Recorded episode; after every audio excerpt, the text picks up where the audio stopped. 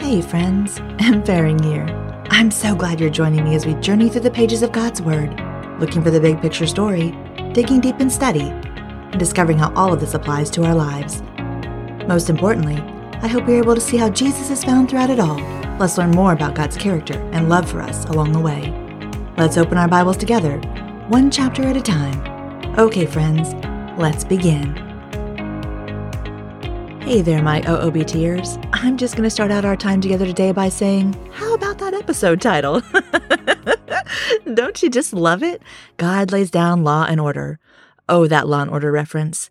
Anyone who knows me at all knows that the Law and Order shows are my absolute favorites to watch, most specifically Olivia Benson and Law and Order SVU. 25 seasons and still going strong. So, yes, just in case you were wondering, the play on words in the title of this episode was 100% intentional. Today, we find ourselves coming off our last episode, studying chapters 19 through 21, in which we left off at the base of Mount Sinai with Moses and the Israelites, God's presence, and the 10 words. However, friends, please hear me in this. If you haven't already listened to the OOBT episodes covering the first section of the book of Exodus, chapters 1 through 18, I would encourage you to go back and do so. It really is important for us to build on these stories and our understanding of them from a chronological reading. It does matter. Even if you don't have time right away to listen to all those previous episodes of our studies, I would encourage you to press pause, open your Bibles, or open the YouVersion Bible app or even some other audio Bible and read or listen to those first chapters of Exodus a couple times, or maybe even three times, before you jump into the second half of the book not only for a chronological understanding, but also because it is not meant to be read outside the context of the book of Exodus as a whole. Oh, oh OBTers, we are standing at the foot of a mountain, but the way we got to the foot of this mountain matters. With that thought in mind, and to fully understand what God was saying to them in Exodus chapter 20, verses 1 and 2, let's hear this from Jen Wilkin's 10 Words to Live by book to help refresh our memories from our previous studies in Exodus to date. She begins the reality of a higher authority explains why the giving of the Ten Commandments doesn't actually begin with the utterance of the first commandment. Instead, it begins a brief history lesson recalling a costly liberation and establishing who is in charge. And God spoke these words, saying, I am the Lord your God, who brought you out of the land of Egypt, out of the house of slavery. Exodus 20, 1 and 2.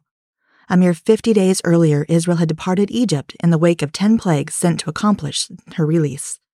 Fresh in their minds would be the memory of those dark days the Nile running thickly red, dead frogs heaped in stinking piles, swarms of blighting insects, hail, diseases, darkness, and death.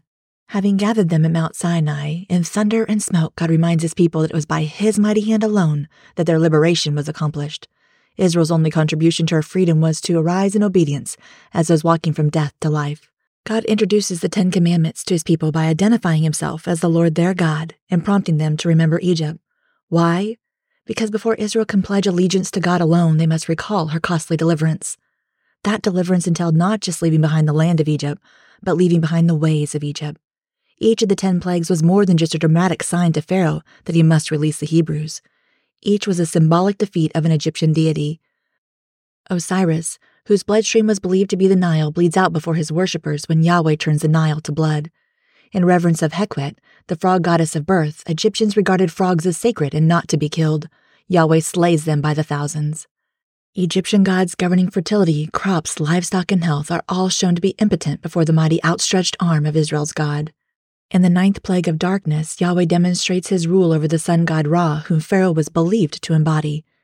And in the final plague, the death of the firstborn, God shows himself supreme over the entire Egyptian pantheon by demonstrating his power over life and death. One God toppling all rivals. I am the Lord your God who brought you out of Egypt. The message to the Israelites at the foot of Mount Sinai is clear. Before you can obey me as the God of the ten words of life, you must revere me as the God of the ten plagues of death. The response required is obvious too. If the God who toppled all rivals in Egypt has brought you out of Egypt by his mighty outstretched arm, the only logical response is to obey the first word You shall have no other gods before me. Remember your costly deliverance. Pledge allegiance to me alone. Remember Egypt. Remember your costly deliverance. Oh, what a rescue it was. And his toppling of all those Egyptian gods one by one to once and for all prove he is God alone is so crucial to understanding the Ten Words, or Ten Commandments, and the Book of Covenant, even.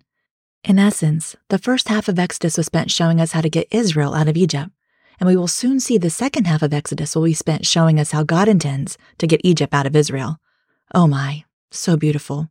Before we go any further today, please recall that I mentioned in our last episode that I had another resource I wanted to study about the 10 words to then share with you before we moved on. Well, actually, I left you with a maybe about finding time to study that one, but I can assure you I am no quitter and I did make time to spend in Jen Wilkin's God of Freedom study. Yay. Honestly, I am so glad I did and will do my best to highlight a few insights about the 10 words God gave the Israelites as presented by Jen. Here goes. In Exodus chapter 18, with Jethro's visit to Moses, we saw that there was an establishment of the judges to judge the people at all times a justice system set up for the nation of Israel, and as we will see, it will be developed more and on display in the book of Judges. But now that we have these judges, we need a law to operate from. We also see here that God institutes law and order. We will see if the law is implemented, then order will follow. Order out of chaos. Does that remind you of creation? I sure hope so. And just as a refresher here, the timeline shows that the law given at Mount Sinai is 50 days after the Exodus. We may feel it's been a lot of time that has passed because we have been closely studying through so many chapters to this point, but in reality, it has not been that long. They're seven weeks out of slavery, and wondering is the God who delivered us from slavery in Egypt able to sustain us in our freedom in the wilderness? Israel will remain at Mount Sinai for almost a year and for the next 59 chapters in the Bible. They will not depart from Mount Sinai until chapter 10 in the book of Numbers. And think about where we are in the history of the nation of Israel. They are recently freed slaves. God is graciously providing them with law to do, with ownership of property, and with responsibility at a point where they don't have any of these things. All they've got are the clothes on their backs and whatever they've carried out as they ran from Egypt. But God is graciously looking forward toward where they are headed. And not only that, He is giving them laws that will set them apart, that will make them distinct from the nations around them in some very significant ways. This idea of countercultural laws is an important one, my OOBTers.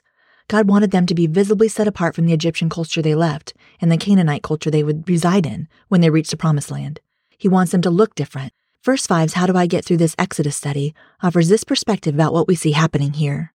In her devotional titled Rules, Rules, Rules, Kayla Ferris says, I like rules. In my opinion, rules create order and structure, which I also like.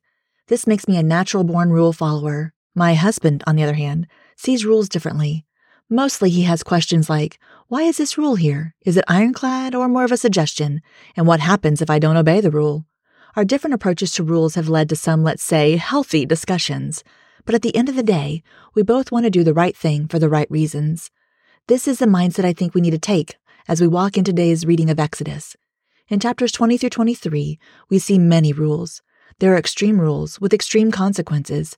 Many might seem antiquated, Unless you have an ox with a tendency toward goring, you might even wonder if these rules have anything to do with modern society. However, there are timeless truths that apply to the Christian walk today. A higher standard. When we look at this section of Scripture, it is important to remember the historical context of the time. This is a time period when the enslaved were considered property. The surrounding nations even thought that the same about wives and children. In a violent world riddled with dangers, the laws we see in Exodus were so very countercultural. To give slaves, women, and even unborn children rights by law was to force a society to see them as human beings. God's intentions were clear. His people were to live to a higher standard than the world, especially when it came to human dignity. While these laws seem strange to us, in many ways they were a protection to the most vulnerable in society. This same principle applies to the church today. Our faith is not about a list of do's and don'ts. It's about living by a higher standard, and our standard is incredibly high. We treat everyone like we would treat Christ. Colossians 3:11 says, "Here there is not Jew or Greek, circumcised and uncircumcised, barbarian, Scythian, slave free, but Christ is all and in all." Take responsibility. Many of the laws in today's reading deal with restitution or making things right when we have wronged another.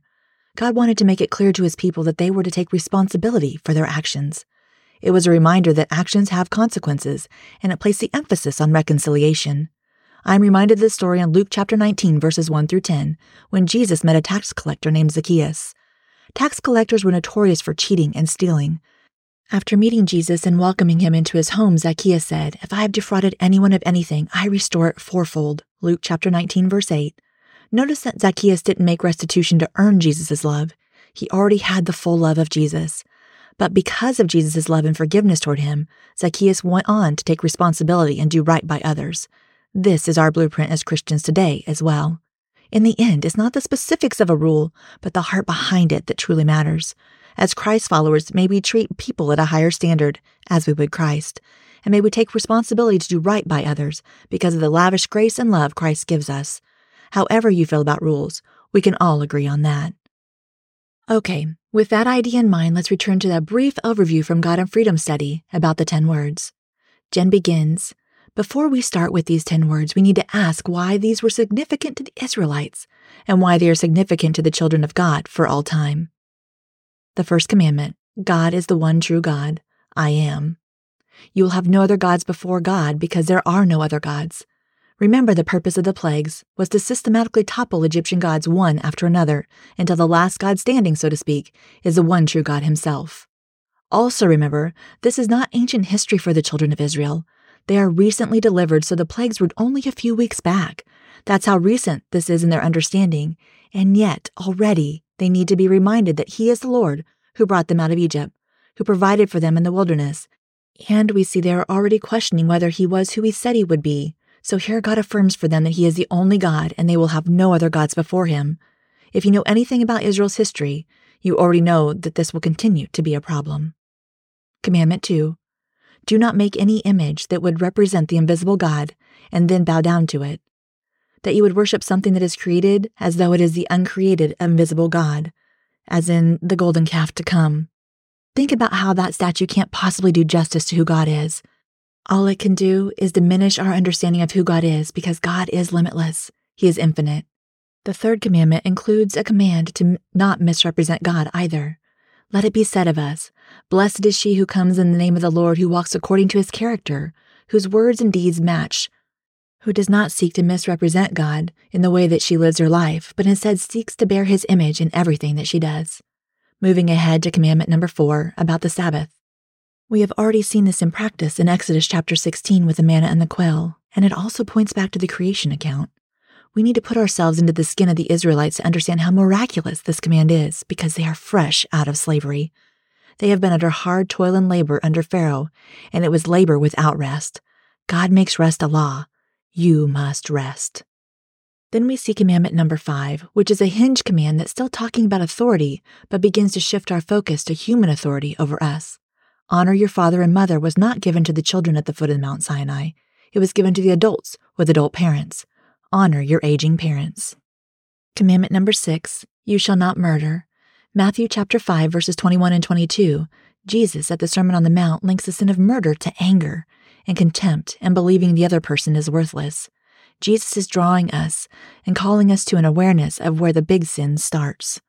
All agree that murder is not okay, but God includes this commandment because you would be taking a life of someone who was created in his image, a fellow image bearer, and only God holds the keys to life and death, not you and me. Commandment number seven, you shall not commit adultery. In Matthew chapter 5 verses 27 through 30, Jesus links the sin of adultery to the sin of lust. Lust is also related to contempt. It is as if you are saying, I will consume that person for my gratification. So, just as we saw with not murdering, we also see here that we should see others as God does, as image bearers. Commandment number eight You shall not steal. Think of how the Israelites would have heard this. They're just out of slavery in Egypt, so owning personal property is a new thing. There aren't a lot of haves and have nots at this point, but God knows eventually they will enter the promised land and have property and how they respond in that moment is going to reveal who they worship. Here, God so graciously, before they even find themselves in that circumstance, makes provision for them to have a way to live at peace with each other. Number nine, you shall not lie or bear false witness. You must tell the truth about another person's character. Do not accuse your neighbor with false testimony. And this would have been very important to this early legal system that's being implemented in Israel. Commandment number eight, you shall not steal. Think of how the Israelites would have heard this. They're just out of slavery in Egypt, so owning personal property is a new thing. There aren't a lot of haves and have nots at this point, but God knows eventually they will enter the promised land and have property. And how they respond in that moment is going to reveal who they worship. Here, God so graciously, before they even find themselves in that circumstance, makes provision for them to have a way to live at peace with each other. Commandment number nine You shall not lie or bear false witness. telling the truth about another person's character and not accusing your neighbor with false testimony would have been very important in this early legal system. True testimonies are necessary, and a lot is at stake in this early legal system. Proverbs chapter 25, verse 18 says, False witness against a neighbor is like a war club, sword, or sharp arrow. Commandment number 10 You shall not covet, which basically is meaning, Give me all your stuff. But we know that we should be content with what we have, as often it leads to comparison or discontentment when we are not, as if God's provision is not enough for us. Okay, there's a couple bookkeeping type items I want to share before we move on to chapters 22 through 24. 1. The Ten Words or Ten Commandments are some of the most well known instructions in the Bible. One reason for their familiarity is that they appear in multiple places throughout Scripture, including the teachings of Jesus. In Matthew chapter 5 verse 17, we read that Jesus said, "He did not come to abolish the law of God, but to fulfill it." And he is the only one who perfectly lived out these commandments. Be sure to head on over to the show notes for this episode as I included cross references that I found in both my New Living Translation Life Application Study Bible and She Reads Truth Exodus Study Guide, which outline each of the Ten Commandments from the Old Testament alongside some of their references in Jesus' teaching in the New Testament. Don't miss this valuable opportunity to dig deeper here, as we have previously discussed, Jesus did what no human was ever able to do. His life and words were the perfect example of God's design for us. That is the point of the Ten Commandments and the whole of God's law, to point us toward God's good plan for us while revealing our inadequacy to accomplish it. The law points us to Jesus. So important and so good. 2. Another perspective I found in my research indicated that the ten words also give us a glimpse into God's character. Israel must keep the Sabbath because God desires rest and peace for his people. They must not murder because God saves the lives of his people. They must not commit adultery because God is faithful to his people. On and on, we can see who God is by how he calls Israel to live. So beautiful. Seeing both the character of God and Jesus is found throughout it all in Scripture. More on that later, I promise. Before we move on to begin reading from our chapters for today, listen to this introduction to the Book of the Covenant Jen Wilkin provides as part of her God of Freedom study. We just concluded a look at the 10 words that make up the general requirements of the Mosaic Covenant. Now we will examine the Book of the Covenant and the ceremony in which Jesus and the people confirm the covenant as a whole. This book contains the specific requirements of the covenant for the people of Israel in Moses' day. Not surprisingly, these specific requirements are the extended version of the Ten Words, the interpretation of the principles in the Ten Commandments into the specific context of that original audience. The Israelites who were newly freed from slavery, who were learning how to live at peace with God, at peace with one another, learning how to deal with issues of property rights, learning how to deal with personal injury, with issues of justice within the community, and so God graciously gives them these detailed instructions and this extended look of what the 10 words mean in everyday life for them at that time. So as you read, you may find that some of the commands are very confusing, alarming, or just plain weird.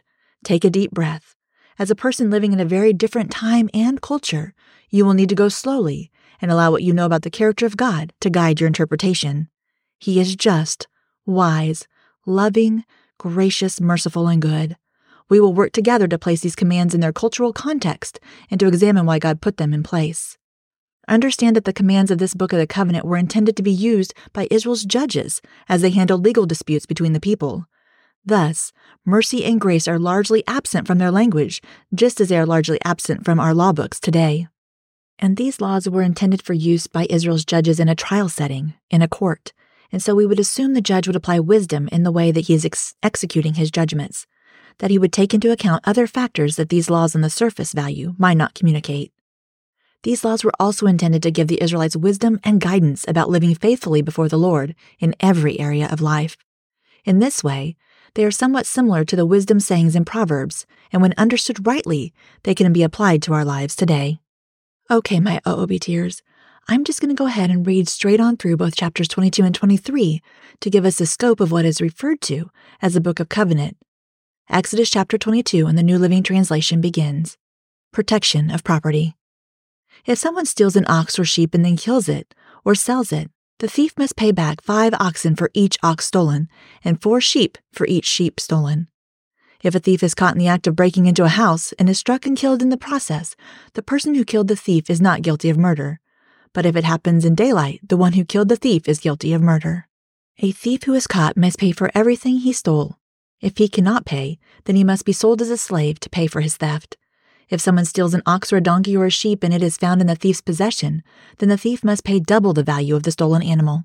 If an animal is grazing in a field or vineyard and the owner lets it stray into someone else's field to graze, then the animal's owner must pay compensation from the best of his own grain or grapes. If you are burning thorn bushes and the fire gets out of control and spreads into another person's field, destroying the sheaves or the uncut grain or the whole crop, the one who started the fire must pay for the lost crop. Suppose someone leaves money or goods with a neighbor for safekeeping, and they are stolen from the neighbor's house. If the thief is caught, the compensation is double the value of what was stolen. But if the thief is not caught, the neighbor must appear before God, who will determine if he stole the property. Suppose there is a dispute between two people who both claim to own a particular ox, donkey, sheep, article of clothing, or any lost property. Both parties must come before God, and the person whom God declares guilty must pay double compensation to the other. Now suppose someone leaves a donkey, ox, sheep, or any other animal with a neighbor for safekeeping, but it dies, or is injured, or is taken away, and no one sees what happened. The neighbor must then take an oath in the presence of the Lord. If the Lord confirms that the neighbor did not steal the property, the owner must accept the verdict and no payment will be required. But if the animal was indeed stolen, the guilty person must pay compensation to the owner. If it was torn to pieces by a wild animal, the remains of the carcass must be shown as evidence and no compensation will be required. If someone borrows an animal from a neighbor and is injured or died when the owner is absent, the person who borrowed it must pay full compensation. But if the owner was present, no compensation is required, and no compensation is required if the animal was rented, for this loss is covered by the rental fee. Social responsibility. If a man seduces a virgin who is not engaged to anyone and has sex with her, he must pay the customary bride price and marry her. But if her father refuses to let him marry her, the man must still pay him an amount equal to the bride price of a virgin. You must not allow a sorceress to live. Anyone who has sexual relations with an animal must certainly be put to death. Anyone who sacrifices to any god other than the Lord must be destroyed. You must not mistreat or oppress foreigners in any way. Remember, you yourselves were once foreigners in the land of Egypt. You must not exploit a widow or an orphan. If you exploit them in any way and they cry out to me, and I will certainly hear their cry, my anger will blaze against you and I will kill you with the sword. Then your wives will be widows and your children fatherless. If you lend money to any of my people who are in need, do not charge interest as a moneylender would. If you take your neighbor's cloak as security for a loan, you must return it before sunset. This coat may be the only blanket your neighbor has. How can a person sleep without it? If you do not return it and your neighbor cries out to me for help, then I will hear, for I am merciful. You must not dishonor God or curse any of your rulers. You must not hold anything back when you give me offerings from your crops and your wine. You must give me your firstborn sons. You must also give me the firstborn of your cattle, sheep, and goats, but leave the newborn animal with its mother for seven days, then give it to me on the eighth day. You must be my holy people. Therefore, do not eat any animal that has been torn up and killed by wild animals. Throw it to the dogs. Exodus chapter 23. A call for justice. You must not pass along false rumors. You must not cooperate with evil people by lying on the witness stand. You must not follow the crowd in doing wrong, when you are called to testify in a dispute, do not be swayed by the crowd to twist justice, and do not slant your testimony in favor of a person just because that person is poor. If you come upon your enemy's ox or donkey that has strayed away, take it back to its owner. If you see that the donkey of someone who hates you has collapsed under its load, do not walk by. Instead, stop and help. In a lawsuit, you must not deny justice to the poor. Be sure never to charge anyone falsely with evil, Never sentence an innocent or blameless person to death, for I never declare a guilty person to be innocent. Take no bribes, for a bribe makes you ignore something that you clearly see. A bribe makes even a righteous person twist the truth. You must not oppress foreigners. You know that what it's like to be a foreigner, for you yourselves were once foreigners in the land of Egypt. Plant and harvest your crops for six years, but let the land be renewed and lie uncultivated during the seventh year. Then let the poor among you harvest whatever grows on its own, Leave the rest for wild animals to eat. The same applies to your vineyards and olive groves. You have six days each week for your ordinary work, but on the seventh day you must stop working. This gives your ox and your donkey a chance to rest. It also allows your slaves and the foreigners living among you to be refreshed. Pay close attention to all my instructions. You must not call in the name of any other gods. Do not even speak their names. Three annual festivals. Each year you must celebrate three festivals in my honor. First, celebrate the festival of unleavened bread. For seven days the bread you eat must be made without yeast, just as I commanded you. Celebrate this festival annually at the appointed time in the early spring, for that is the anniversary of your departure from Egypt. No one may appear before me without an offering. Second, celebrate the festival of harvest, when you bring me the first crops of your harvest. Finally, celebrate the festival of the final harvest at the end of the harvest season, when you have harvested all the crops from your fields. At these three times each year, every man in Israel must appear before the sovereign, the Lord. You must not offer the blood of my sacrificial offerings together with any baked goods containing yeast, and do not leave the fat from the festival offerings until the next morning.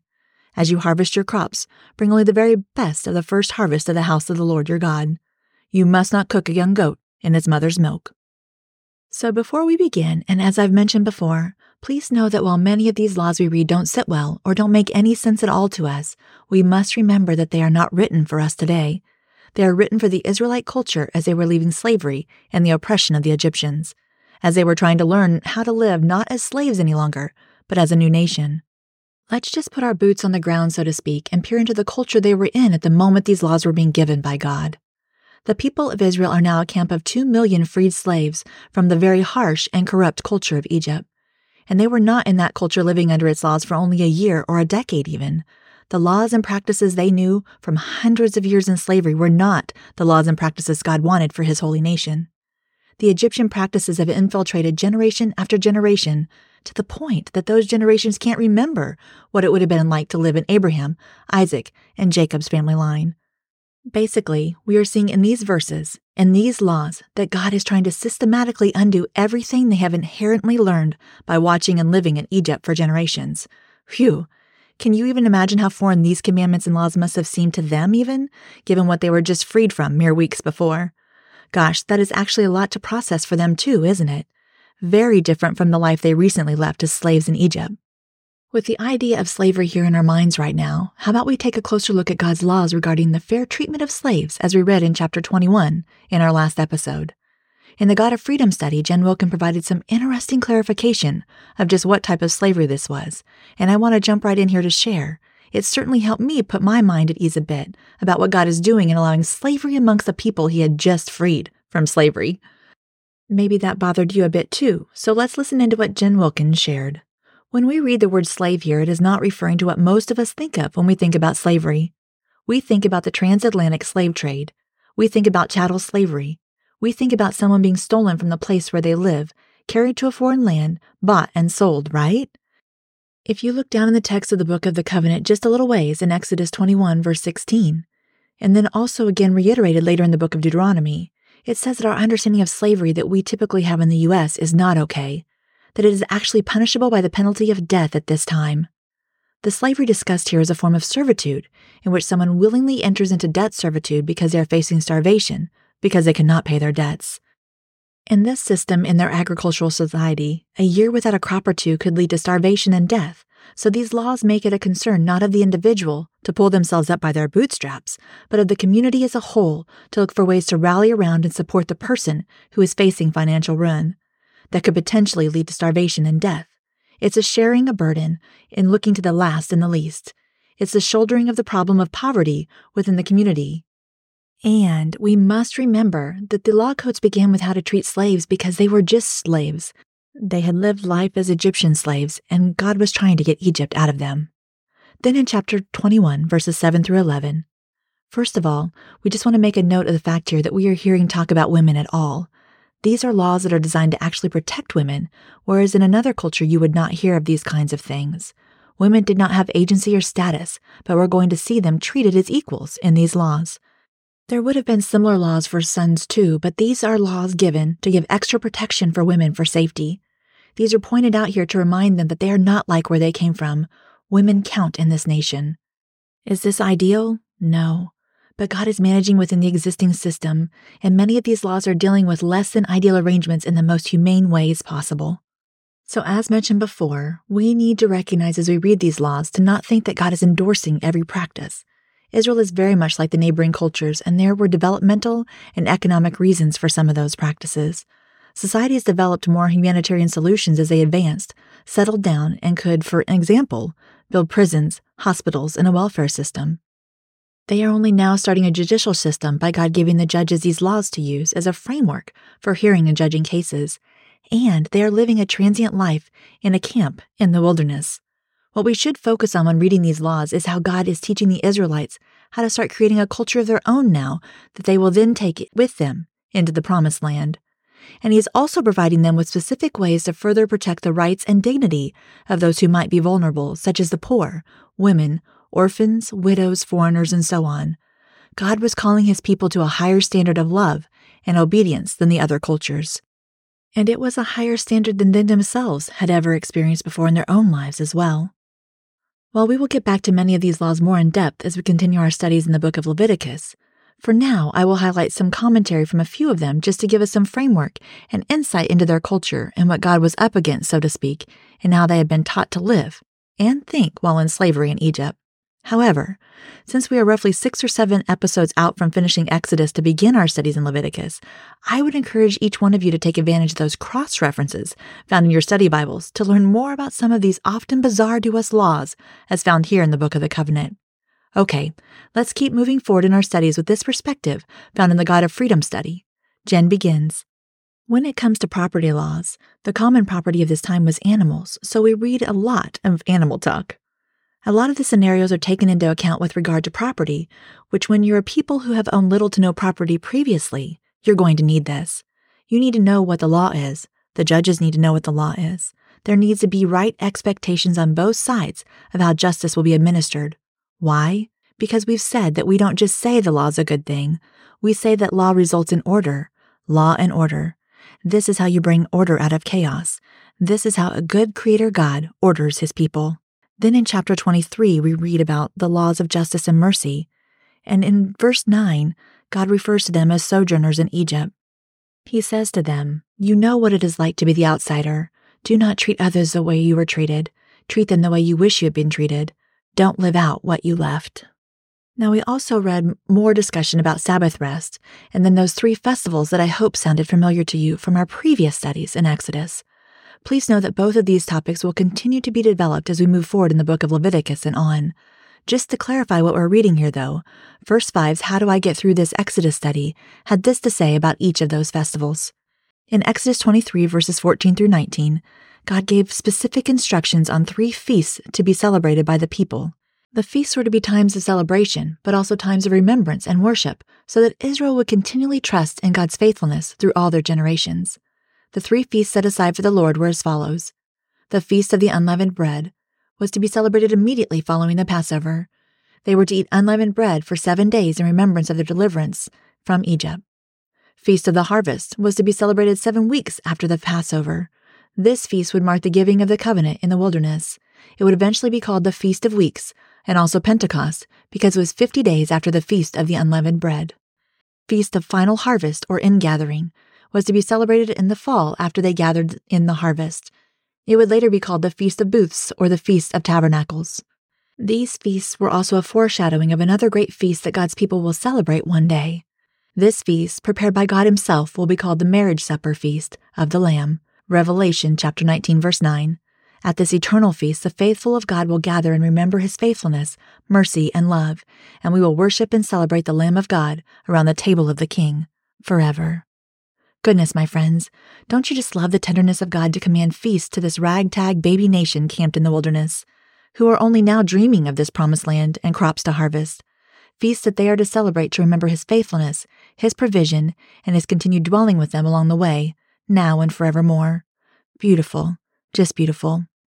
Okay, while I know we are quickly running out of time, I just couldn't pass over the last part of chapter 23, verse 19, which read, You must not cook a young goat in its mother's milk. What in the world is that about?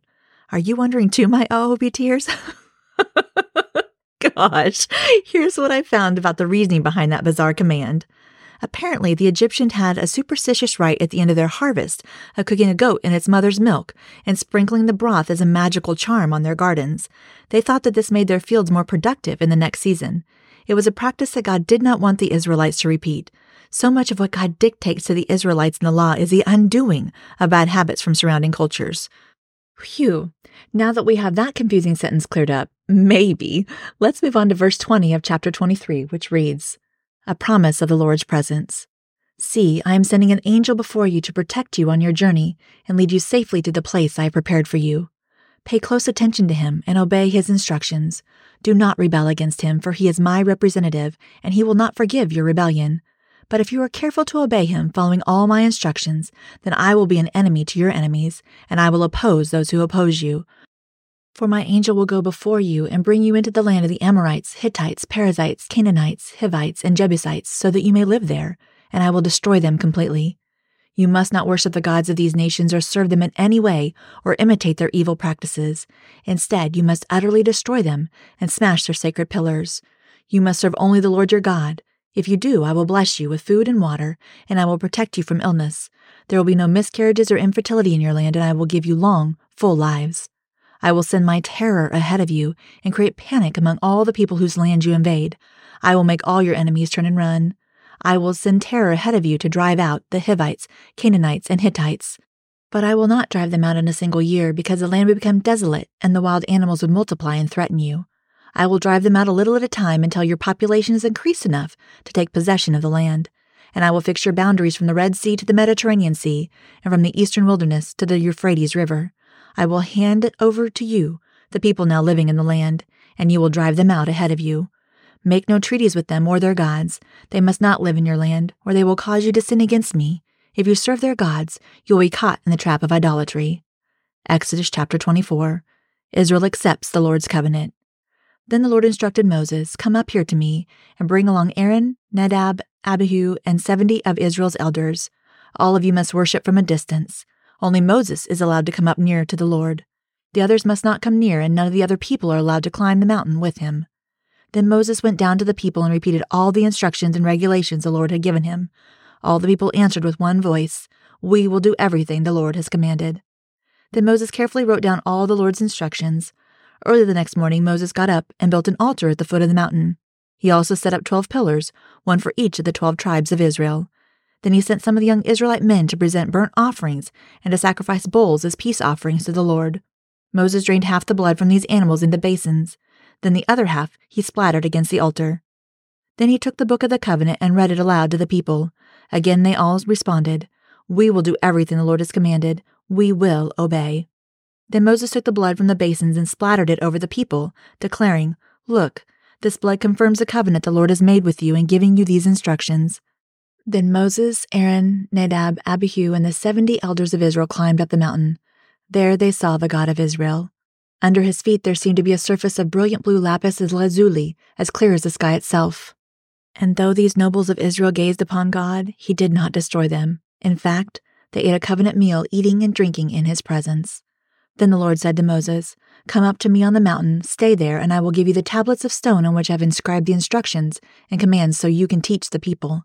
So Moses and his assistant Joshua set out, and Moses climbed up the mountain of God. Moses told the elders, Stay here and wait for us until we come back. Aaron and Hur are here with you. If anyone has a dispute while I am gone, consult with them. Then Moses climbed up the mountain, and the cloud covered it, and the glory of the Lord settled down on Mount Sinai, and the cloud covered it for six days. On the seventh day, the Lord called to Moses from inside the cloud. To the Israelites at the foot of the mountain, the glory of the Lord appeared at the summit like a consuming fire.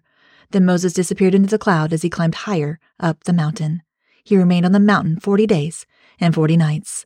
Okay, friends, a couple things here. In Jen Wilkin's God of Freedom study, she spoke of the reference to the angel of the Lord as most likely a manifest presence or manifestation of God, just as a pillar of cloud and fire were. Actually, it seems to be implied here that the angel of the Lord will be in the pillar of cloud and fire to go before them as they make their way to the promised land.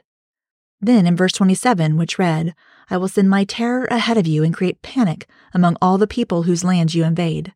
It is my hope that this reminded you of Rahab's testimony, as we discussed in the first episode of this new year God's cross references plus I am's plans.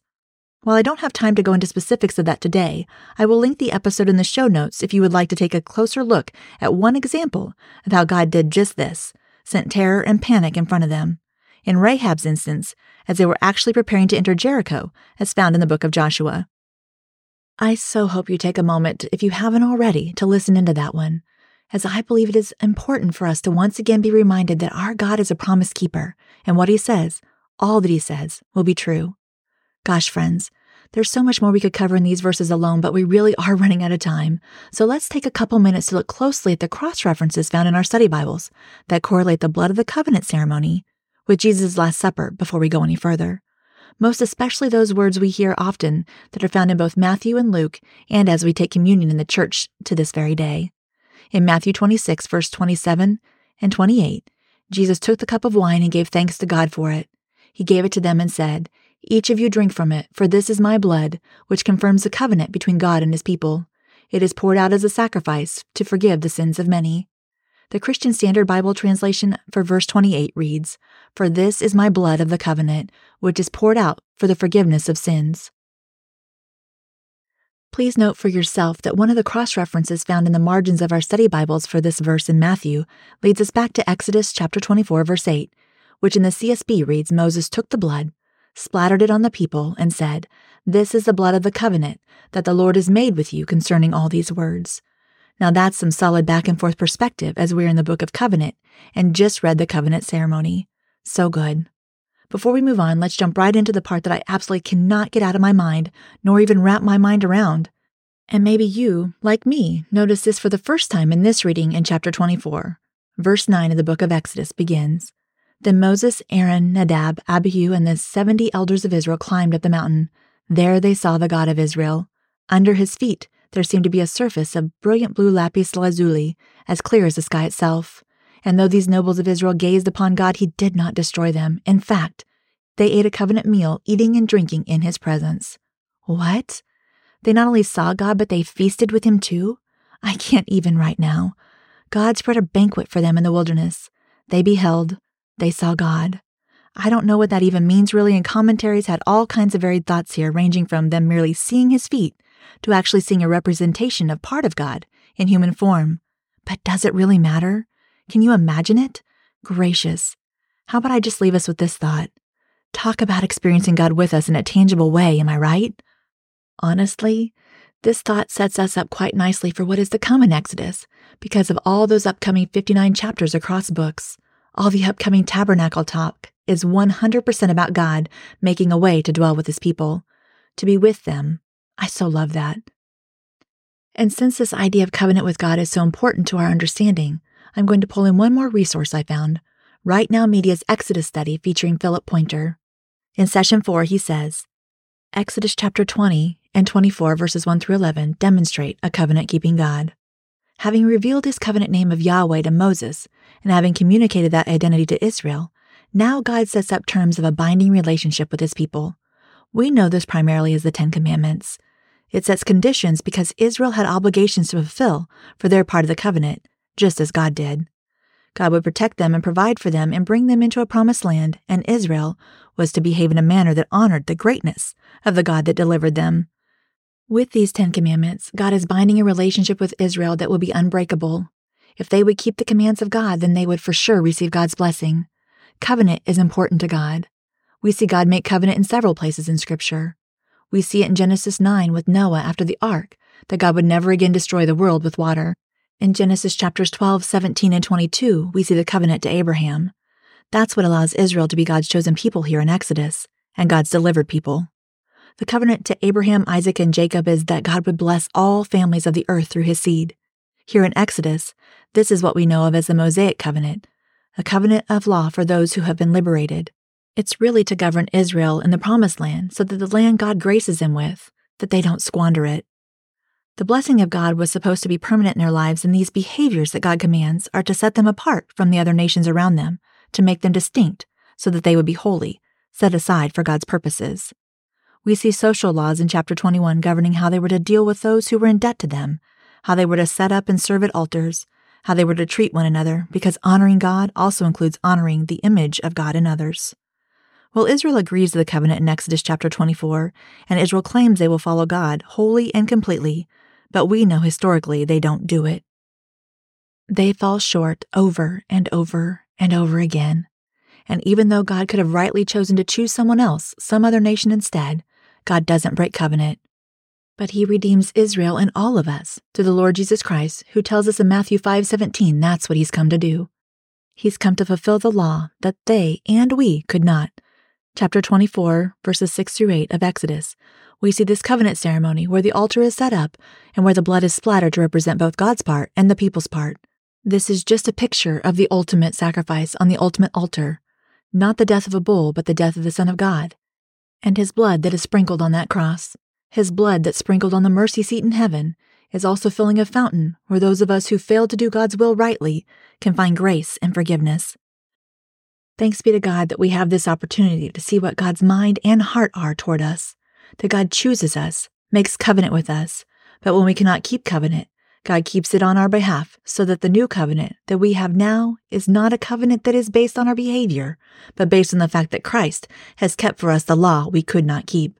Friends, before God gives the first commandment, he reminds the nation in Exodus 20, verse 2, who he is. I am the Lord. That's the refrain of Exodus. Everything promised and done is based on the character of the self existent God, who is that He is. Exodus 20, verse 3 I am the one who brought you out of slavery. So you don't need any other gods beside me or before me. And I am the one who, even now, can deliver you in life's most challenging situations, so that we have no other need to seek any other source of help and hope but our covenant keeping God. In fact, God's not really keeping covenant with us. God is keeping covenant with Himself, and we are included benefited, rescued, and eternally secure because God has chosen us and has not changed his mind. Truthfully, between this covenant talk tracing all the way back to Abraham and Noah, even, along with coming across a couple starry night sky view photos taken at Mount Sinai when doing a recent Google image search. Side note here if you are at all curious, I featured these breathtaking photos in my social media posts for this episode, and also linked the source in the show notes if you'd like to take a look for yourself, and I highly recommend you do. Anyway, I am struck by several thoughts when I consider covenant and these photos. I don't know about all of you, but I am a visual learner, and seeing this mountain in all of its glory is helpful in trying to imagine what the experience at the base of Mount Sinai was like for the Israelites, for Moses. And this image also reminds me of our time in Genesis, when God made his promises to Abraham as found in chapter 12, verses 1 through 3. After asking him to look up at the night sky, God promised Abraham that he would multiply his descendants as those numerous stars he saw in the sky. He would be their God and give them a specific piece of land forever. Yet even before that, God said he would bless Abraham and his descendants so that all the families of the earth would be blessed.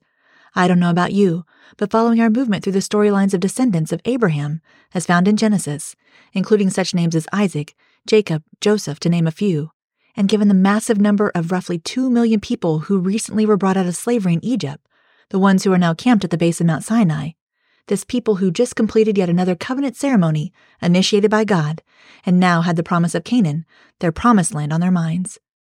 The people of Israel who will now begin to live in obedience of all the words and laws God has given them to truly begin developing as a nation. Oh gosh, I don't think I'll ever get over just how many promise upon promise we are seeing God make and fulfill in His timing. Our promise keeper. That's so good. Amazing, really. God has redeemed this group of people out of slavery in Egypt for a reason. From this nation, God will save all nations. And this was God's unfolding plan. From Abraham's family would come one nation, Israel, that will produce one son, God's son, who would save the world. This was Israel's role. From the nation of Israel, Jesus would come. Thank you, Jesus. So, if you are new around here, or even if you're not, how about if I take a few moments to share my heart as not only the behind the scenes, but also the why of our every other week Bible study sessions together? Whether you may be new to the Open Our Bibles Together with M. Faring podcast, or maybe you've been around a while, I just want to remind us, yes, myself included, of the mission of this Bible study podcast to get us all on the same page, so to speak. Yep, pun intended there. In my mind, OOBT is similar to the weekly Wednesday night Bible studies I led at H2O Church Attica, until a pandemic, that is. And if you're at all curious exactly how that transition from Bible study leader to podcast host happened, be sure to go to the About M page on my website for all the details. However, one thing I see as a plus of this podcast format, as opposed to the weekly Wednesday night Bible study times, is that you can listen all at once, pause me at any time to dig deeper for yourself, or even break up listening to an episode over the course of the tasks of your day, or throughout your week, or longer even. Sounds like a win win to me whether it's in your car, on your lunch break, while folding laundry, on a walk, or in a million other ways. It is my prayer that you will be blessed by your time spent digging deeper into God's Word with me.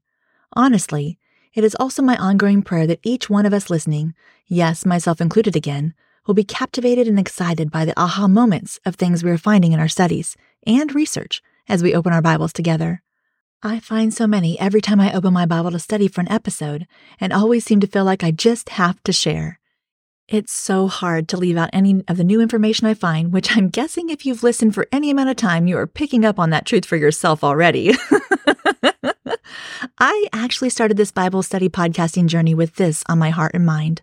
I truly am on an all out mission to help others fall in love with the Bible too, to help take the plain old intimidation out of the Bible study process, to encourage us to keep coming back to our Bibles on the hard days and the good days, the confusing days and the aha days, because I am 100% positive we will discover God, Jesus, and even ourselves as we work our way through the books of the Bible, one chapter at a time. And my OOB tears, that is absolutely still my intention and heart's desire to this very day, 56 episodes later. And just so you know, many of these thoughts came straight off the pages of my mfaring.com website. Yet one more example of God using my own words on a page, whether spoken out loud or not, to speak to me too.